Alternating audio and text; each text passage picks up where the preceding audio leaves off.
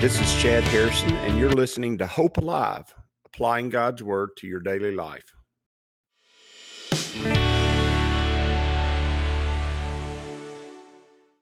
Hi, this is Chad Harrison, and I am the teaching pastor of Lake Community Church and have been serving as a pastor for 25 years.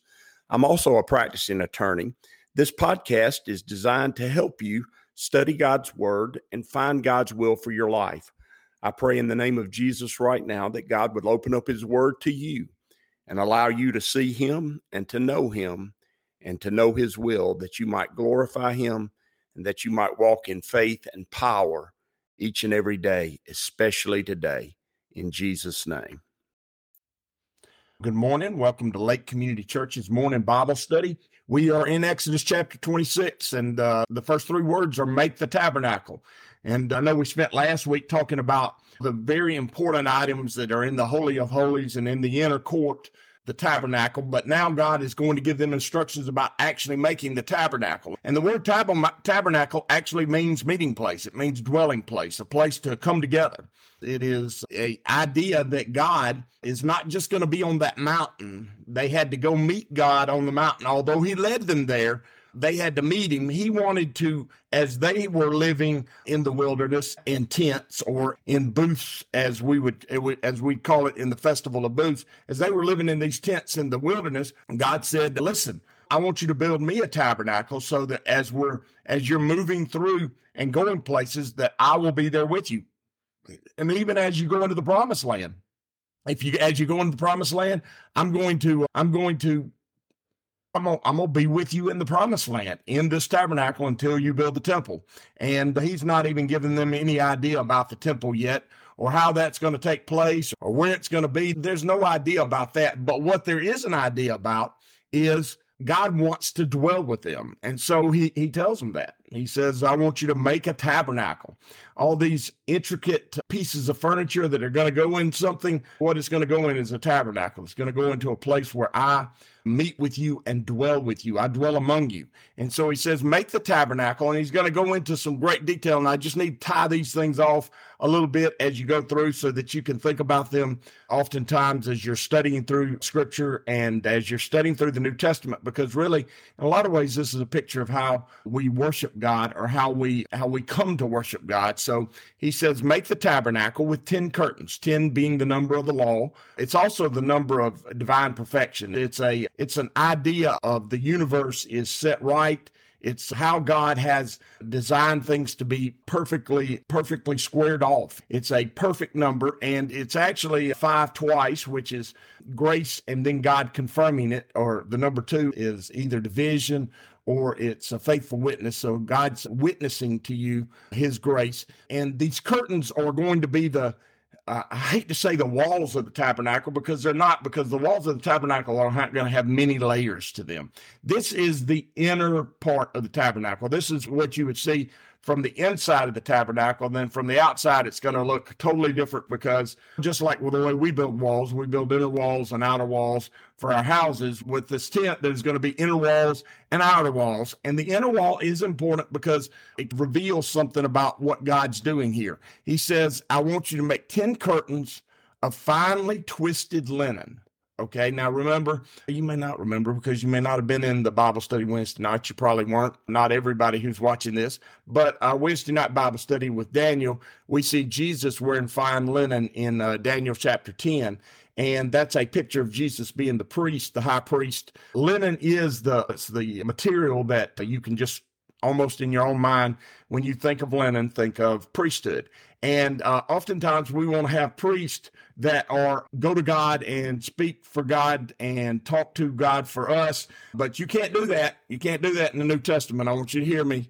You are a priest. We're all been made priests and kings. We have a right to go and speak with god on our own. You can't do that on your own. You have to you you can't do that where you allow somebody else to to do the work of relationship with God for you you have to do it yourself. And so the inner wall is a picture of the priesthood. Now, for, for them in the Old Testament, that would have been the Levites. But for us in the New Testament, we are a holy priesthood that's been created by God to have relationship with him. So you can't say, I'm going to let so and so go and find out from God for me. You've got to go find out from God yourself. And that's the inner wall of the tabernacle where God dwells requires priest. And it's got to be you too. You have a linen garment to wear in heaven. He says, he says it's to uh, be made of finely twisted linen and blue, purple, and scarlet yarn. Blue is always a, a, a, color of government.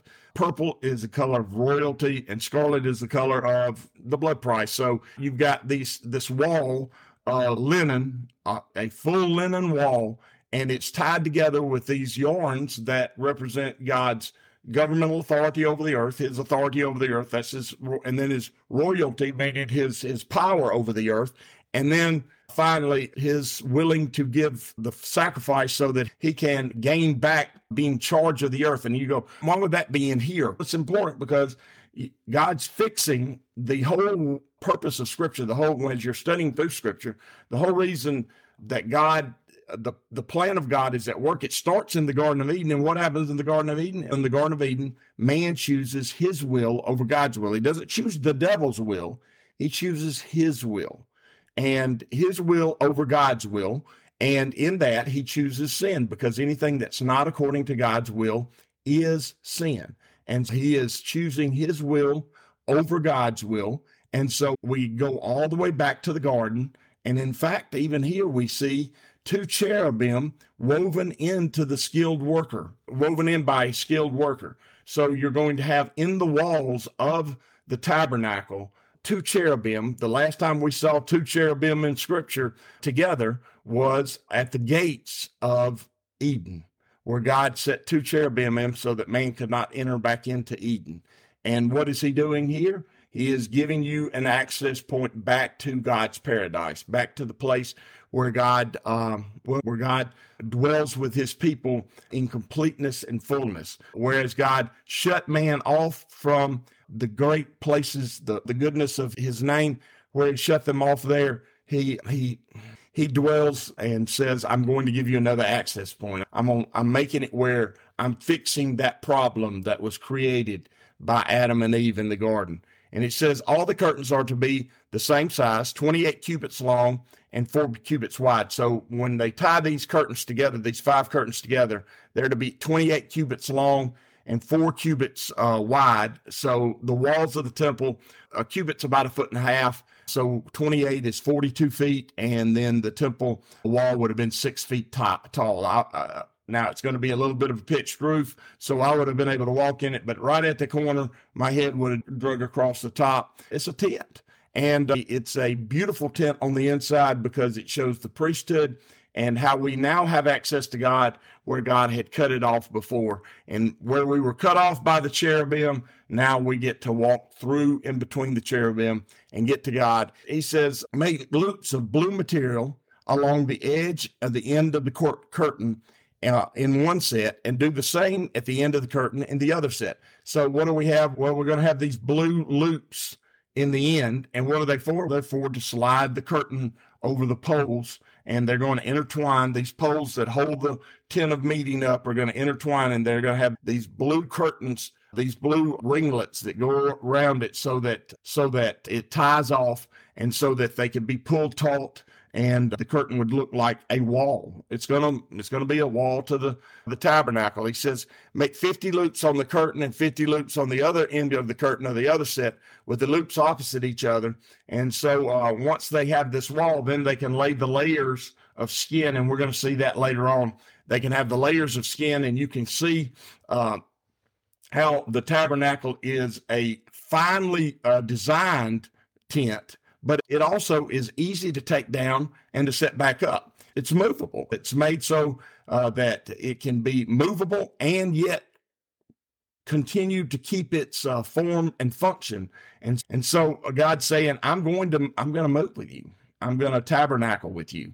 And in fact, in fact, when it says that Jesus is the he is the he's the glory of God, the Shekinah glory of God, that is literally what was in the tabernacle. The glory of God dwelt in the tabernacle. So Jesus, we beheld his glory in John chapter 1, the the glory of God, that's the Shekinah glory of God that is talked about in the tabernacle that dwells with them and goes around and they are able to take this tent down and pick it back up and take it down and pick it back up. And by the way, the Levite tribes, there's three clans of the Levites.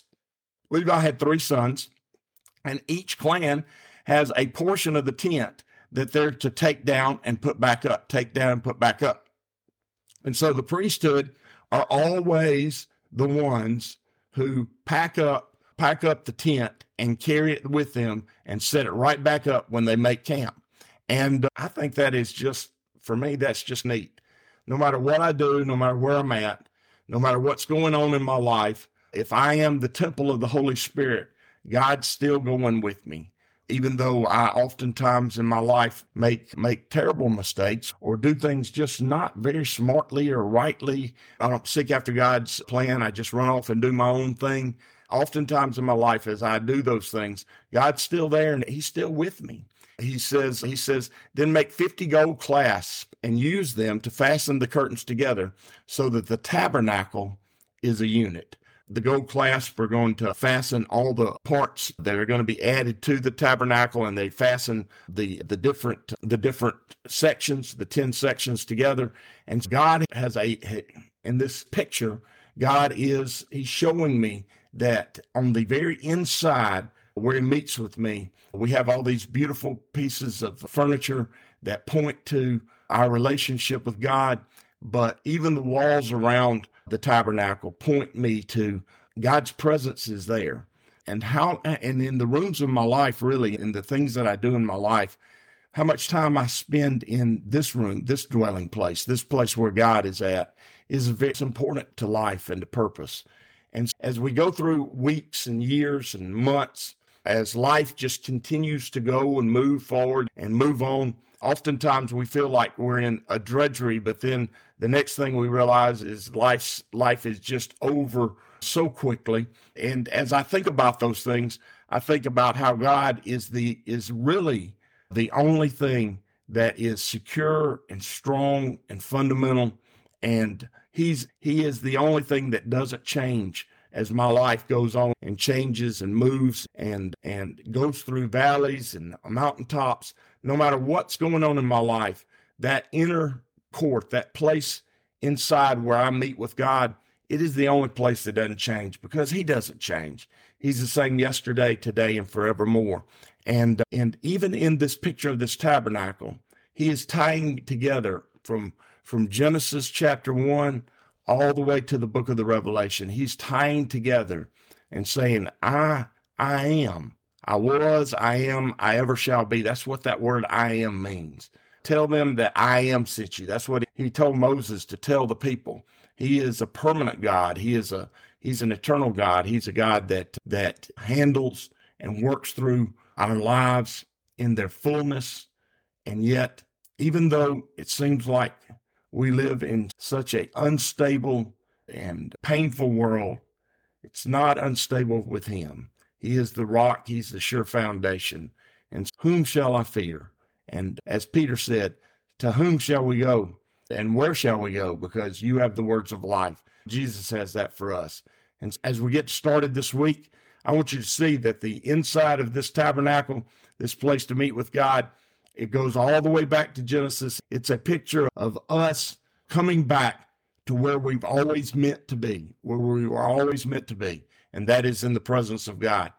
And you are in the presence of God even as you go today. You are. And uh, carry that presence and spend some time in that inner, in, in that uh, tabernacle with Him in your heart. And, and realize that today, of all things, is made to glorify Him. I pray that you will. I know that you will. As you go today, I pray that the Lord will bless you and keep you, that He'll make His face to shine upon you, and that He will give you hope and peace today in Jesus' name.